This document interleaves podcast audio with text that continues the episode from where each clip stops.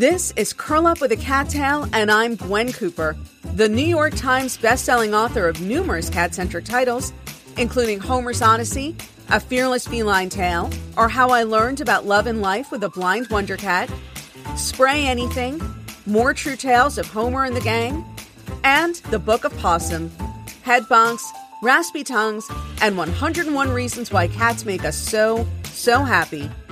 We're here to celebrate all things feline and to tell inspirational cat tales. Let's get started. Hello, and welcome to an all new episode of Curl Up with a Cattail with Gwen Cooper.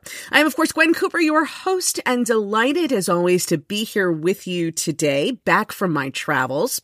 Coming up later in today's episode, we are going to be speaking with the genuinely lovely and legitimately talented Ms. Staci Griesbach, uh, singer extraordinaire and a wonderful, wonderful cat mom. She's going to be here to discuss her new album, Christmas Time, and we're going to listen to a new single off that album before we speak with her. Very exciting stuff. Truly, and, and I will say up front, by the way, that, that Staci is a personal friend. Uh, she actually used to be a colleague of my husband's, and that is how we met and we became friends. And she's immensely talented and and loves her cat almost as much as the rest of us love our cats, if such a thing were possible. Um, but I do have to say, in my defense, so you don't think that I'm just turning my podcast into a, a showcase for my dubiously talented friends, that when I first heard my husband playing this new song from this new album, I just immediately fell in love with it and and called her up and said, "Oh my god, you have to come on the podcast. We're going to talk about the song and the new album." So, for whatever it's worth, I I did legitimately love the song and want to talk to her about it, and I thought you guys would love it too, but if you don't like it at all, please know that I offered it to you from a, a truly sincere place of wanting to share something that I myself loved. Anyway, we are going to we're going to be talking to Staci in a minute. I'm sorry, I'm still a little loopy from the travel. It is good to be home. I have to say that um it is a little upsetting though. You know, I've been home for 5 days now and the cats, particularly Clayton, still seem to not quite be over the fact that we were gone. You know, the cats are are 12 now. And so they are not kittens anymore. And yes, granted, during COVID, there was really a two year stretch there when Lawrence and I barely left the house. Um, there was an 18 month stretch where we really did not leave the house at all. Lawrence did a little bit, but I I, you know, have a history of asthma and, and was just very concerned about COVID. So I was really shut in and shut down and maybe the cats started to think that that's how life had always been and was always going to be because I, I don't remember them being so freaked out by our traveling. Um, you know, we were gone for a week, almost exactly a week. We left Thursday night. We got back Friday morning. Not the next morning, obviously a week from. Um, and, and particularly Clayton, he's just clinging to me like a burr. Um, I'm, I'm kind of bummed out about it. Um, and when I say kind of bummed out, I, I mean that I am legitimately distressed. It is it is really upsetting to me to think that that traveling I, I, know they like it better when we're here but you know now we have a live-in sitter um, who the cat's like and clayton is such a friendly cat i understand that nobody else is me but he wasn't left alone and I, I don't know i don't know I'm, I'm hoping that there's some way we can ease this separation anxiety because while my husband and I, you know, while Lawrence and I are not planning to become globe trotting jet setters, always on the go, I'd like to be able to to travel two, three weeks out of the year um, without feeling like I am emotionally scarring my my cats, who I I love to a a fairly ludicrous degree. Anyway, any suggestions? Anybody, uh, if you if you have any ideas or or tips and tricks that that help ease that anxiety a little bit, please, not peas, please Feel free to hit me on my website. Uh, head on over to gwencooper.com. There is a page dedicated to this podcast, and you can leave comments there, and I will read them and possibly even respond to them if you would like me to do so. And again, that is Gwen Cooper, G W E N C O O P E R com. Um, it was a great trip though, and and always wonderful to see good friends. Uh, kind of a, a weird experience though, and and I'll tell you a little bit about it. So we went. Uh, I, I think I explained this in the last podcast, but Lawrence as I've mentioned before, for 30 years ago, lived in Sweden for a year. Uh, when Sweden first deregulated radio, Lawrence was a disc jockey on Sweden's first rock and roll station, uh, 101.9 Bandit, your rock home of Stockholm. This has been drilled into my head many times over the years. Uh, so Lawrence still has very good friends who live in Sweden. Some of them are Swedish, but most of them are part of just stayed in Sweden. They American men who married Swedish wives and, and remained there. And so there's this whole expat community. And every year they get together for Thanksgiving. And Lawrence's mother used to throw the most amazing Thanksgivings. I, I feel so privileged to have gotten to go to so many of them with Lawrence. She would have uh, like 40 people at these just huge, huge Thanksgiving celebrations, and they were amazing, and the food was amazing. And we saw, we, so it was a combination of, of friends and family, and then those people that you only see once a year at Thanksgiving. And it, it was really just unbelievable. And of course, this was the first year that we were celebrating Thanksgiving since Lawrence's mother passed away. And it did not seem that anybody was stepping up to, to fill that void to to throw their own 40 person Thanksgiving or really any particular Thanksgiving there it just seemed like one of those nobody had any particular plans and so this is why we ended up doing a, a Swedish Thanksgiving. And it was also because one of Lawrence's very dear friends, uh, his daughter just had a baby. So we got a chance to see the baby as well. And, and it was, like I said, it's wonderful to see old friends. Most of the people there were people I had never met. And so it was very interesting to, to meet all these people. He, here's what was interesting and sort of weird about it. So it's a it's a group of mostly American men in their 50s and 60s, completely average, normal looking guys. Nobody was ugly, nobody was hot. Uh, you know, we're, we're all middle aged now. Just complete, if you saw them, you wouldn't give them a second look. Just regular looking middle aged guys and their Swedish wives all of whom were were reasonably attractive. But again, no nobody nobody was Helen Mirren, and and I use Helen Mirren specifically because damn, she looks good no matter. I don't know exactly how old she is, but man, does she look amazing. She is a stunning woman. Um, you know, it, it, it can be, it, it, there are fewer and fewer stunning women, right? As, as, as you get older. But the women, none of them look like, and, and I want to say this the right way. Again, none of them were knockouts and and it has been a long time since i have been a knockout so or even was a contender for that title so I, I do not mean that disparagingly. I just mean it was a group of people my age who look like people my age. Um, and their daughters, and they only had daughters. There were no sons. There were only daughters. And the daughters ranged in age from about 17 to 21. Um, the daughters were all insanely beautiful just ridiculously beautiful. The least attractive of them looked like maybe she would only be a catalog model. Um, that that was the low end. Like she could be a model, maybe not a supermodel though, just a regular model. the the the most attractive girl there was quite literally the most beautiful human being I have ever met in person. And please keep in mind that I spent a number of years living on South Beach um, as a friend of mine used to describe it, the, the playground of the genetically blessed. Um, the kind of place where I never felt bad about how I looked because no reasonable person would have expected me to look like those people on South Beach. You know, it's not like being the least attractive person in a group of people who are basically at your level. You're just the, the, the least among them. They, they, those people were so great looking that I didn't even aspire to it. I couldn't even feel bad about it.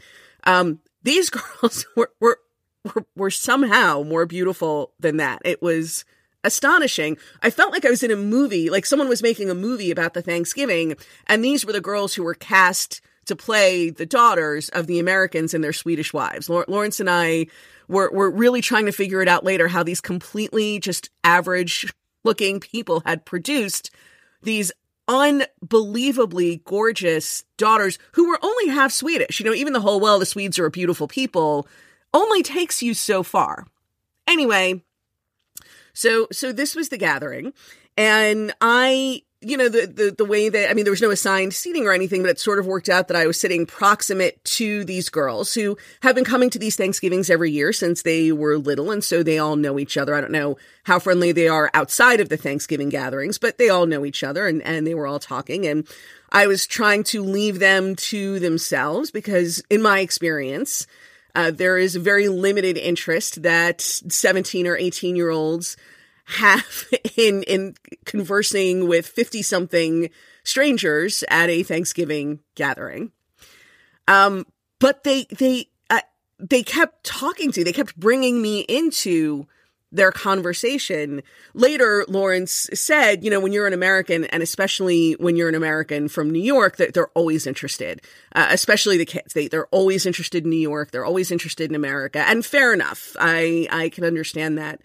Um, so I was talking to them for a while, but there was this moment where I realized like I'm, I'm talking and I'm looking around at this circle of like seven or eight unbelievably beautiful teenage girls just listening so raptly to every word I was saying. And I, and I had this thought like, this must be what it feels like to be a cult leader. like this must be what Charles Manson felt like just just to be the center of attention of these insanely beautiful girls. Um very interesting, a very interesting experience. They, they, they were interested in New York. I, I told them as much as I could. Of course, now I live in Jersey City. I was very clear about that. I did not want to misrepresent myself to these young, impressionable women.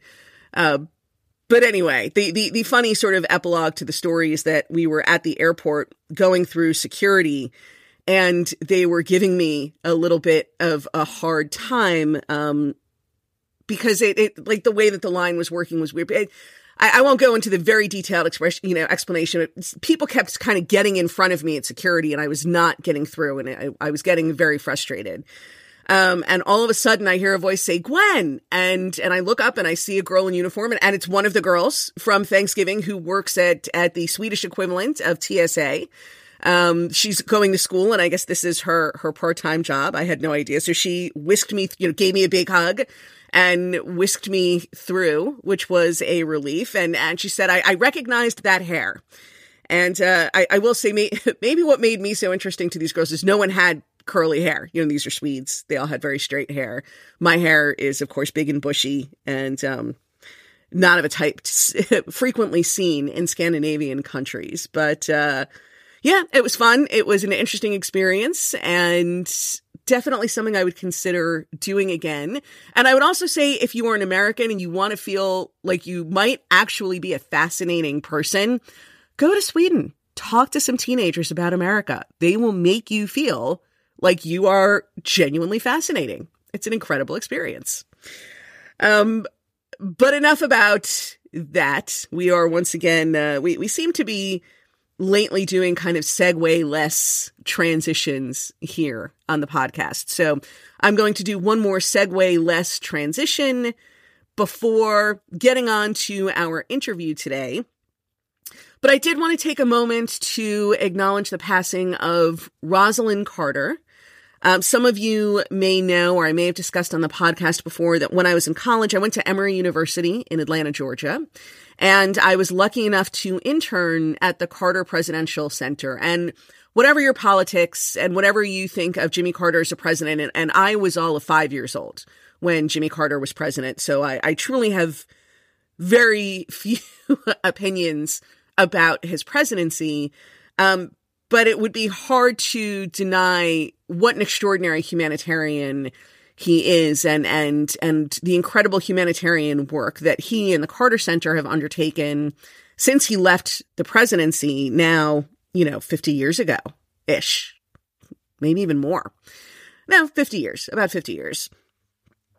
Um it was a life-changing experience for me. It is very much the reason why I ended up instead of going to law school, going to work in nonprofit upon graduating college. And even though it's been a while since I was a, since I actually worked for nonprofit organizations as my career, and it is also very much the reason why I've remained so dedicated to supporting nonprofit organizations and causes that I feel strongly about.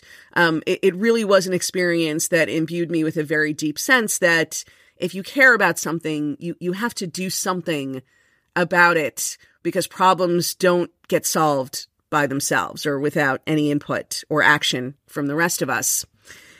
Um, but I do have a story about Rosalynn Carter, who was a lovely, love. I, again, my my my interactions with the Carters was extremely limited. I, but I did have some, but but everyone who worked at the Carter Center really just thought that that Rosalynn Carter was was a truly lovely lady, and she was. Um, I did sort of meet her one time, uh, and this was when Rosalynn Carter hosted a tea for all of the female employees at the Carter Center. I was in college. I was 20 years old. I was a 20 year old from Miami.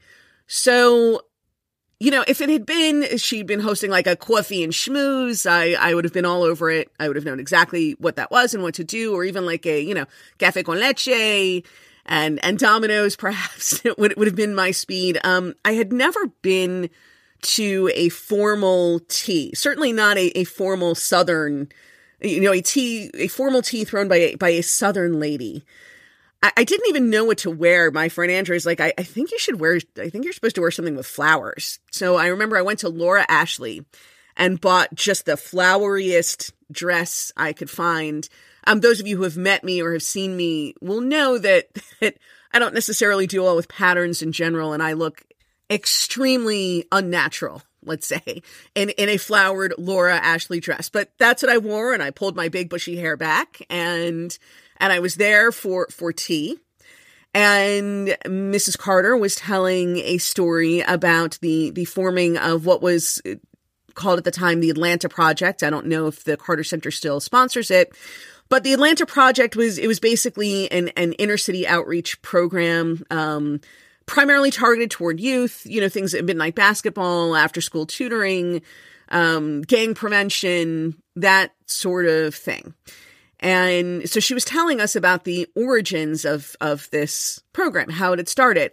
And she's sitting there, you know, holding her tea, you know, with her, her saucer very properly held and with her, her lovely, perfect posture. And she says, One night Jimmy came home and said, Rosalynn, we are going to eradicate human suffering in Atlanta. And it was one of those moments where you you know it's just the wrong moment to laugh and so you're trying not to laugh and the effort of trying not to laugh just makes the laughter more intense literally literally i mean i was sitting in the back of the room thank god and i don't think anybody noticed but literally tea came out of my nose and and i I started to choke. And the reason for that was not because I thought there was anything to be mocked in, in that very fine and noble sentiment. Um, but because I was thinking that this is really what separates a family like the Carters from a family like, say, the Coopers. Because there is no way that my father would ever have come home and said anything remotely like that to my mother.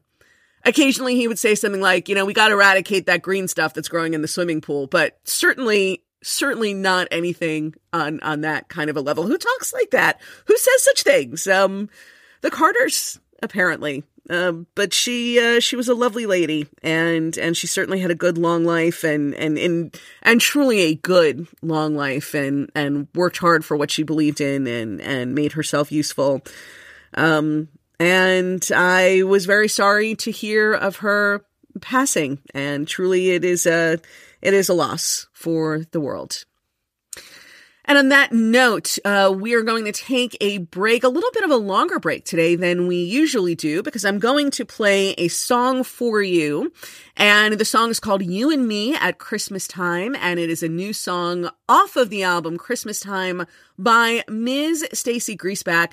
Um, it sounds like a wonderful, romantic, loving Christmas song, but I will clue you in, and, and Staci and I will discuss this later. She actually was inspired to write it by her cat, Peanut. So, a little something to keep in mind as you listen. But uh, yeah, sit back, relax, enjoy the music, and stick around for more Curl Up with a Cattail. Looking at the Christmas tree, sitting here just you and me cuddled up and snuggling. It's where I wanna be. The candles glow by the fireside. You curl up with me so tight, and the stars, well, they're shining bright, and everything is alright. Cause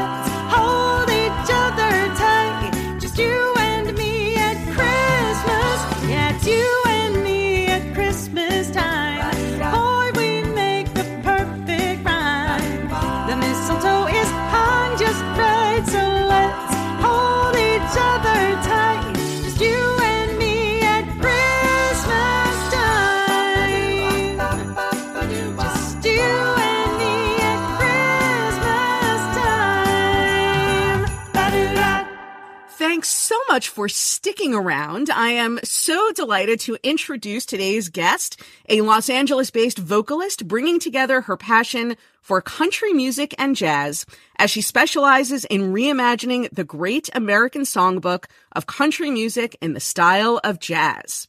Her songbook series features the music of Patsy Cline, Shania Twain, Dolly Parton, and her most recent full length album, other than the one we're here to discuss today, My George Jones Songbook.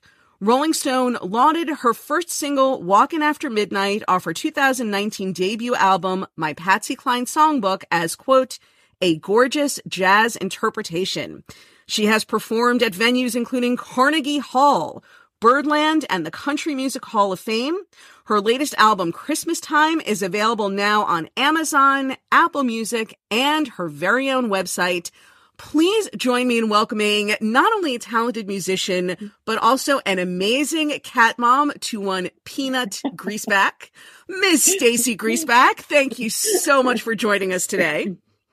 Oh my gosh, Gwen, so great to be here. Now, I, I have to admit, I, I don't know, like, it's not nepotism because we're not related, um, but you are a personal friend. I want to be very clear about that. Um, but certainly anybody having heard the song that we just played and, and listening, who hopefully listening to your album will know that you have made it here to the illustrious halls is the wrong word, but you know, to join the illustrious ranks of, of the guests of my podcast solely on the basis of your own merits. Oh my gosh, I love that. Well, yes, I it has been lovely watching. I mean, I've known you since Homer. So, you know, you have known is- me longer than that. You've known me since before Diary of a South Beach Party Girl, I think. We've known each other a Oh, long Did I time. now. no, I, I did I meet you before Diary of or, or was it after? I don't remember. I honestly, you know, let's not No, date ourselves. Yeah, right. Okay, never mind. Yeah. You- You're actually younger than I am, so I don't know why I'm trying to insist that you're actually much, much older. Um, but anyway, I, I, I do want to talk about this. This. So first, I, I have to make a confession. Um, Okay. I, I'm going to confess something. This is a very bad thing for a Jew to confess. Um, Right. but I love Christmas stuff. I love the Christmas decorations and Christmas lights and Christmas music and, and cookies and, and just all of the, the rigmarole and, and pageantry of the season. And the first time I, I heard this new song from your album, and I want you to tell us all about it, but the first time I heard Lawrence, um, who is also, he's actually, I, I met, I should say that I met Staci through Lawrence. Right. Uh, the two of them Yeah. were friends. They had a friendship that preceded my friendship with Staci. Um, and the first time I heard it playing, I was like, oh, this is a great Christmas song. And I was wildly impressed that you had written it, that this is actually your, an original song of yours. This is not Right. a, a, a reimagining of an existing song.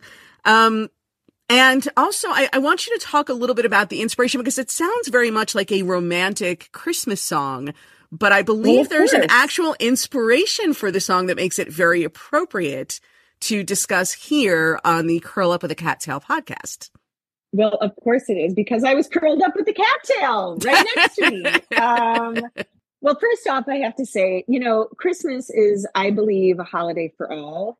And I believe that it, there's beauty in all religions that we can find. And hopefully, you know, with all the, the, the problems going on in the world right now and, and everyone dealing with the strife, you know the one thing about the holidays uh it being at the end of the year and and how we celebrate christmas to me it is really about that reflection and how we can be better human beings and how we can be more loving and kind and a lot of those a lot of those principles uh cross barriers. They're not limited to only one religion or one one idiom of people. So for me um christmas has always been a special time. Yes, because as a kid, you love to make the cookies and you love to decorate and you love to go and throw tinsel on your brothers, you know. See, I had to go Uh, to, to the to Christian, fr- and I didn't. Ha- you know, I grew up in a very predominantly Jewish neighborhood, so I I think a lot of it for me is that all of this is very exotic to me. Right. And and also, in, Right. I grew up in Miami. I grew up in a very Jewish neighborhood, Right. in a very flat, hot city where there's Yeah. no snow. And so all of it, like like the the hot cocoa and the sleigh rides and and the tinsel and the Christmas trees and all of that. Um, it, it's like leaves changing color in the fall, even though I'm an adult and I've seen it a million times now. It still feels very It's an- exotic it's a to feeling, me. right? You're right, and it's an emotion. It's it's like it's a holiday that automatically comes with an emotion. It's almost like pumpkin spice. Do you know what I Uh, mean? yes, I, I do. it's And like pumpkin spice.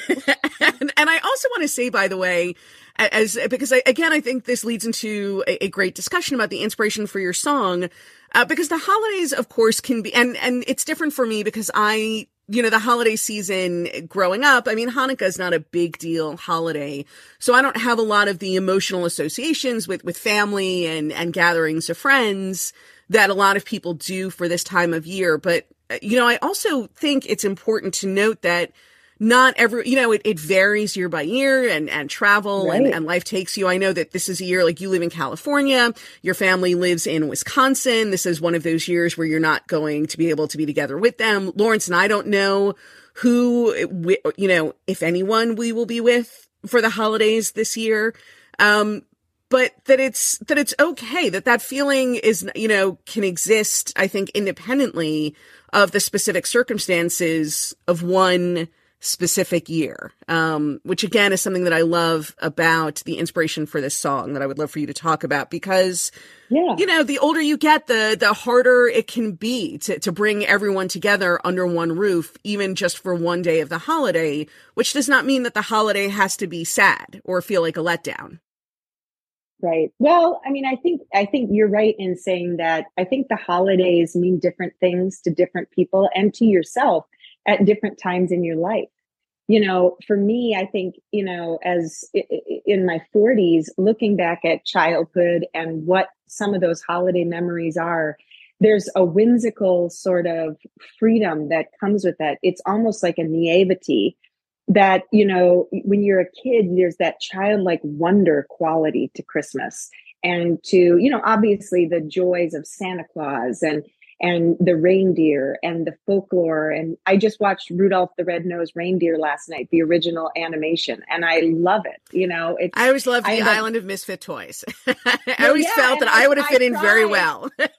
right. And I cry when Clarice and Rudolph meet for the first time, and she bats her cute little doe eyes at him. You know, yes. but but so so there is this childlike wonder and i i tried to really capture that on the album and then you know um part of it was and and to get to your question of the the single you and me at christmas time last year i was also um celebrating christmas in california and i knew i was was planning to kind of be here for the month of december and i thought i'm going to get my christmas tree and i'm going to decorate and go all out in my place and I did. It was lovely, you know. And to me, the Christmas tree, you know, the getting of the Christmas tree, a real Christmas tree, bringing it in your house, the smell of the pine, and then finding all those ornaments. You know, each year you kind of come back to the same box of ornaments, and there's the favorite this from Aunt so and so, and this thing that you're. You know, I will have to take your word on that.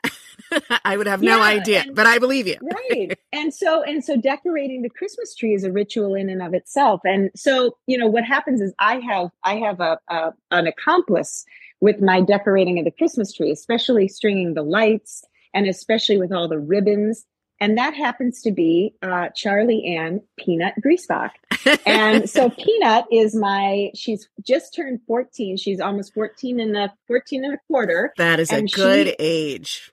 she is she's my little baby and so And a muse of sorts. She is a muse of sorts because well, she she's a total muse was the inspiration. story. Th- this is this is what I'm I'm trying to get to that, that she is the inspiration for you and me at Christmas time. Well so what happened was we were decorating the christmas tree and we got everything done. And i knew last year i wanted to do a christmas record this year. And in thinking that through i knew i also wanted to have originals on it because for me christmas music both in the church and out of the church mean a lot to me. You know the classic Bing Crosby's and the classic Irving Berlin songs that have they've become standards across global it, th- that music transcends territory and language and and boundaries. And so i really wanted to create my own my own music. And so it was a saturday saturday or sunday afternoon. We had the place decorated. We turned on just the lights. You know that's the best when you have just the lights on and just the christmas tree lights. And peanut was sitting on the back of my cozy chair and I brought my songwriting book in, my notebook, and I thought, okay, here we go. And I might have poured myself a Christmas cocktail and sat and sat down. And literally the first, the first um, lines of the song are looking, looking at the Christmas tree, sitting here, just you and me, cuddled up and snuggling. It's where I want to be. And that couldn't have started it more perfect because it meant so much just that you know peanut is is my child. And i'm sure a lot of your listeners feel the same way as a cat mom. You know you love them. They're your children. They're your she's she's my baby. And you know whenever i leave to go away during the holidays she's left alone and she's got caregivers and everything but it's not like mom you know? And so I it know. was just so special that you know i was with her and so she sort of inspired it and then i got to the chorus and i was like okay i can't write this song about a cat though. I gotta change it. And so so the lyric is boy we make the perfect rhyme. Um you know it's you and me at christmas time boy we make the perfect rhyme. And so that but I think that's it that can be an ambiguous boy in the sense that boy is just also one like like gosh or or darn. Yeah. It, it, can also just be. uh, I mean, the, the word is ejaculation. I I don't want.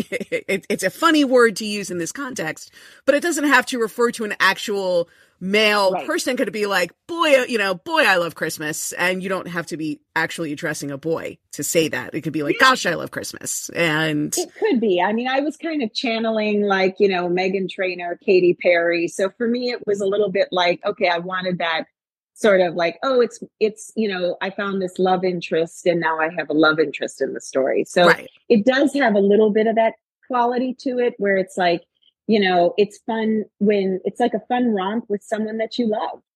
Well, when I heard, first heard the song, and by the way, when I first heard the song, I assumed very naturally, and I, I think it is the natural assumption that the, and, and this is where I'm going to go all creative writing major, that the speaker in the song was addressing that the speaker of the poem is addressing a significant other, a a, a you know, boyfriend, right. girlfriend, husband, wife, whatever the case may be. Um, but when you and I talked and and we talked about you coming onto the podcast, and you said that that actually you had written this, which I inst I really did just instantly love this song.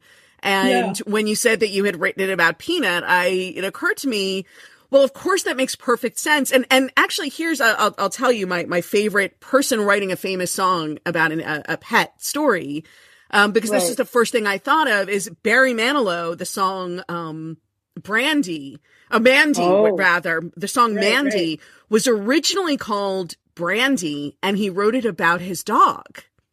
Oh, I didn't And. I actually used to have an, uh, it, it, and then I, I lost it in a flood caused by, I mean, talk about a country song in a flood caused by a hurricane back in 1999. But I had, it was an original studio recording of the first time he went into the studio to record the song Mandy.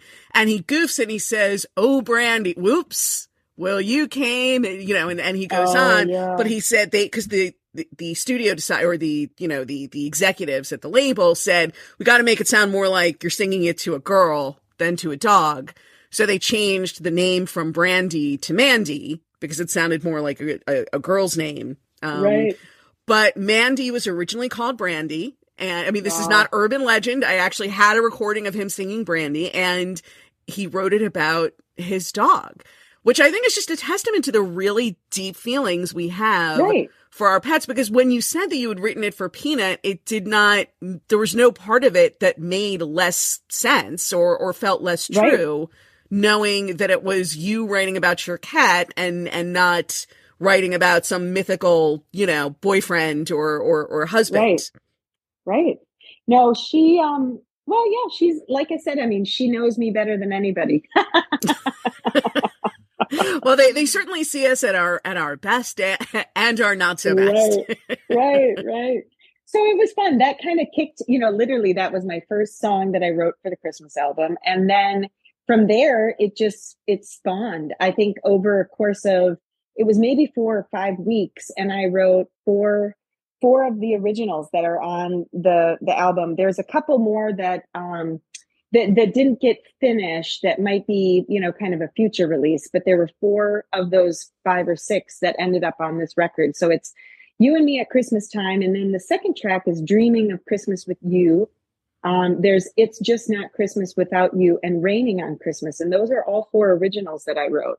And so it was nice to kind of have that for that the planning of hey i want to do an al- holiday album. I'm going to write it while i'm in the holiday spirit. And then you know we went into the studio to track in april middle of april late april and then recorded the vocals over the summer and started getting everything you know finessed. So it is a it is kind of a long it's a quick process and a long process too because you know everything kind of comes together. But the other songs on the album uh, really kind of round out the the whole holiday experience for me. So growing up as a kid like i said you know there was always the rituals of certain things. And for me elvis elvis presley's christmas album was the thing. And the minute you know my parents had a really those big console record players where you have to kind of open the top and then the record player is revealed.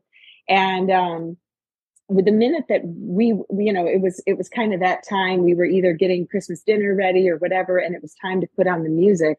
It was like you put on elvis's christmas record and now it was you know it was like that was the light switch so i had to do santa bring your baby back to me and also blue christmas which are two covers of what elvis made songs elvis made famous and then there's a little bit, like you said in the intro, of the country meets jazz, where I've taken a song that Dolly Parton made famous called Hard Candy Christmas. I remember that from Best Little Whorehouse in Texas. Yes, which comes, and, and not a lot of people It's a sad a- song. It's it's a it's a sad song. I mean, ultimately there is a happy ending, but it's at that moment of breaking up where the whole the whole everybody is is going their separate ways. The the whorehouse has been shut down, and the, the chicken ranch, the chicken ranch has been shut down, and and everybody is going their separate ways and it's it's sort of an ending of of everything although of, of course you know endings bring about new beginnings um, but i thought it was an Right. interesting choice for your album actually when i was listening to Yeah. it Well, yeah, and the lyric, you know, it, the lyric that Carol Hall wrote says, "And sorrow won't bring me way down." You know, I'm not going to let this get me down. So while it's a hard candy Christmas, I'm I'm not going to. It's not going to pull me all the way down. Maybe this will happen. Maybe that'll happen. It's it, it, you can hear the reflection in her voice, and to me, you know, listen, at 45, the Christmas season is not what it was as five years old. You know, sure. we now have the weight you know these weight of the world the weight of our decisions um you know challenges that are happening you know things that are just real world existence things that make the holidays sort of a, a really good time to reflect and you know the holidays also aren't all you know pop the champagne and smiles and laughs you know i think well, that there's a it. I, I balance think of we, yeah, we uh, all put also pressure, yeah, on ourselves to make them relentlessly happy. And they don't necessarily have to be, you you really can't sustain that level of, of insane cheer for like a full six weeks, I, I think. Yeah it's it's hard and and i think that there's a natural you know we're humans and we emote and we have highs and we have lows and i think so you know there's also another song that i cover um famous made famous by willie nelson. He wrote it called pretty paper and it's a beautiful song. It's one that i've always loved as a kid and you never really know what it's about until you sit and listen to the lyrics you know? And it's about a homeless man you know that's that's you know on the streets and people are just walking right by him because they're hustling and bustling. And you know i live in santa monica and we in california and i think all throughout the world we have you know a homeless problem and we have people that are displaced and how do we care for them? So you know for me the jazz interpretation of that really opens up in the middle and it allows for a musical expression that gives the listener a time to ponder those things. You know and and that's what's cool about the jazz interpretation is it creates a little bit more of that reflection i think Well, I, I this is a, a really hackneyed expression, so you you will have to forgive me for using it. But truly, I, I think it's an it's an album that that takes you on a real emotional journey. This album, um, there there are things that, that make you pause, or songs that make you pause and and reflect. They, they it is again, it is not Right. all sort of sappy, one note, relentless cheer, but there are those happier, bouncier, more boisterous, festive songs, um, like the one Yeah, yeah. that that you know you and me at Christmas time. And Well, and and- again, I think it's something other- that makes this a special album. well thank you no i appreciate it and i know you're not saying that just because you're my friend um but I might say yeah. just because I because but I really do mean it in this case. that's great. That's great. Well, the meaning is what matters, right? Yes. about the meaning. But you know, the other song that's you know just a pure love song is "Merry Christmas, Darling," and you know Karen Carpenter. She is synonymous, like it's Elvis Presley, and then the second right behind that is the Carpenters for Christmas. You know, Uh, Lawrence Uh, loves and- Karen Carpenter. I just I never her voice is too. It sounds it's always sounded synthetic to me. Like it it, it gives me like like Oh, weird shivers. Karen Carpenter's voice. Really? Yeah, it's it sounds like her voice was cybernetically engineered in a dystopian future. I, I, I, perfect. right. I mean, like it's probably like it was too perfect for you. Your like are like that like her voice and Daniel Dae Kim's face. I don't know if you know him. He, he was the the Asian actor. He was on Lost, and then he was on Hawaii Five, and he's so his his bone structure is Well, so let's just hope- perfect. let's hope the poor man doesn't have cats and listen to your podcast because it looks like he was cyber- mortified right now. He's so perfect looking that really he looks like he was cybernetically engineered in a dystopian future. and and Oh that gosh. and like it's like almost like a dip into the uncanny valley. And that's that is the level in which Karen Carpenter's voice has always Yeah, and you know, struck the, me. Uh, well, and "Merry Christmas, Darling" was written by Richard Carpenter, and you know, Richard and Karen together. I mean, Richard is still very avid in his career, and I just I feel like um, you know I wanted that that "Merry Christmas, Darling" is one of my top favorite Christmas songs, and then you've got classics like you know White Christmas. I mean, Irving Berlin is just well, you can't go wrong with Irving Berlin. You can't go wrong with Irving Berlin. And Jeremy Siskin did an awesome arrangement on this one where it just really kind of it closes out the album. And my hope for this track closing out the album is really to give that sense of hope and childlike wonder that after you've gone through this expression throughout the entire album, you end up looking forward to the next white Christmas, you know? Well, listen, but, but before we wrap this up, we, we, we do have to uh, make at least an, a, a, take a stab at, at bringing this thematically back to the subject of the podcast, which is cats. So I'm going Oh, to ask you, Yeah, okay. um, how you, what, what do you, what are your favorite holiday season rituals with, with Miss Peanut? Well, first of all, you know, she is she's she is uh like I said, she's 14, little over 14 years old. She's a tortoiseshell um uh calico and she is um just the most beautiful girl you've ever seen. And she has been struggling with hyperthyroidism the last couple of years. Aw. And we finally got that all situated. So now she's got the right medicines and she's starting to gain her weight back. And just the other day, she started nibbling at my toes under the sheet covers. So I know that, you know, playtime is back, so to speak. um, but she, you know, for, for years until she's been on her select protein diet, she would get shrimp. And just the, the minute that I go to the freezer, it's like the ears perk up that she knows the shrimps are coming. So she might happen to get a shrimp at Christmas. That that might happen this year. Are you going Um, to write a song called Shrimp for Christmas? Because I think Shrimp for that, Christmas. Well, that could be a great mom- song. Her mom really likes shrimp cocktails. So we both together, you know, it started, it actually started as me getting shrimp cocktails and then she just looking at me like, are you going to give me one? And then I started and then I would get the bigger ones and she would get the little ones and she'd look at me like, why are you getting the big ones? I want the big ones. And so she, she very much is a 50, 50 partner in this house, you know, and, uh, but no, we do that. And then she will obviously help me decorate the Christmas tree. That's a huge thing because you get out, what do you get out? You get out big boxes. And then in those boxes, there are bags and there are balls and there are ribbons. Now, when you say she things. helps you decorate, are we, are we, is She this a loose, yeah, a loose she helps- application of the word help? she helps by batting balls around and going places she shouldn't, like in the corners when I'm trying to get back there and get the lights around. And she, no, she's very much, I mean, at this stage in the game, we're two mature ladies living in the house together. So we kind of know each other. right. and, you know, so she knows, like, you know, but, but last night, literally, I had Rudolph the Red-Nosed Reindeer on. And the minute that uh, Donner and Blitzen were there in the baseball scene and Clarice showed up, she literally came over to the to the TV because I she does watch YouTube uh, videos every once in a while. She came over to the TV and she just sat there and looked at Rudolph. I mean, it was the cutest thing.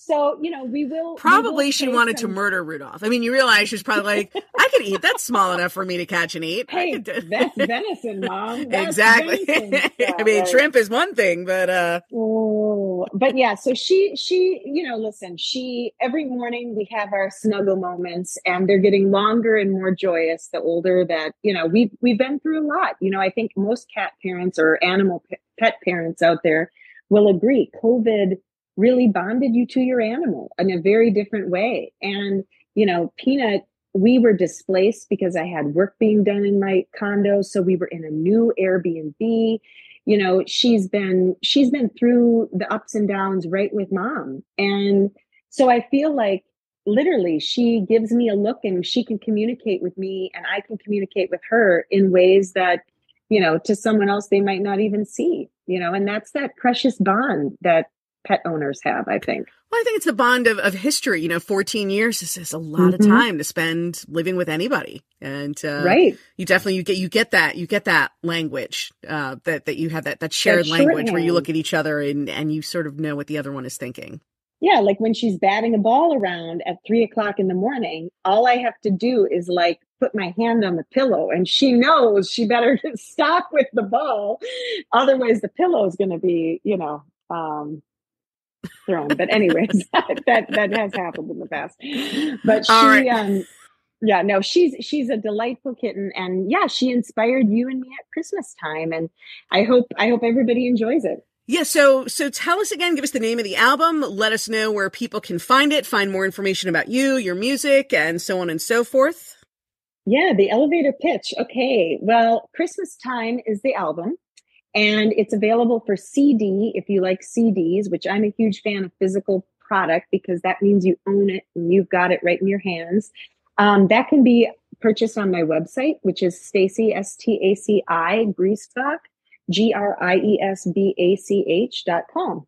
Um, but of course, music is available where the music is available wherever anybody streams or buys. So you can actually purchase and download the album on Apple Music or Amazon Music. And then you can stream on Pandora, you can stream on Spotify. And if you go there to either one of those platforms, give me a follow. And otherwise, you can follow me on Instagram too. Awesome. And and really I will say that it is worth not only checking out this album, um, but but delving into Staci's body of work because there there it really it really is impressive. I have to tell you, when you first started doing this a few years ago, um, you know, because we knew Lawrence met you prof- Right. in your prof- in your previous professional life when you were a- Right. as a publicist for Sony yeah. Pictures, Mhm. and um, and when you first started, I was like, oh, Staci has this little hobby with music, and isn't that adorable? Just telling it like it is, and no, I um, think a lot of people were like, "Oh, it's a passion project, great!" yeah, then- and and then I yeah. heard the the music in it, and it it's deeply impressive and and great. So I really recommend taking a moment to delve in. Well, listen, thank you, Gwen. That's that means a lot. It really does. I mean, I think I was a creative locked in an executive's office, and it's kind to let the creative fly. And so, hopefully, uh, everybody enjoys. And like I said, you don't you don't have to be a religious person to enjoy this music. It's it's holiday music, and it's for everyone. It is, and I love it. And I am so thrilled that you were able to come onto the podcast. And um, hopefully, there will be another album that we'll be able to have you on again for soon. I love it. Well, Peanut and I send everybody happy holiday wishes. Thanks so much, Staci. And thanks so much to all of you for listening. Don't forget to join us again next week for another all new episode. And that concludes this episode of Curl Up with a Cat Tale with Gwen Cooper. Don't forget to invite your feline loving friends to listen to new episodes along with you. If you'd like to subscribe to this podcast, find out how to get your name and your cat's name included in my next book, or leave comments or questions for me to answer in future podcasts, head on over to gwencooper.com now. Thanks so much for joining me, and don't forget to hug your cat today.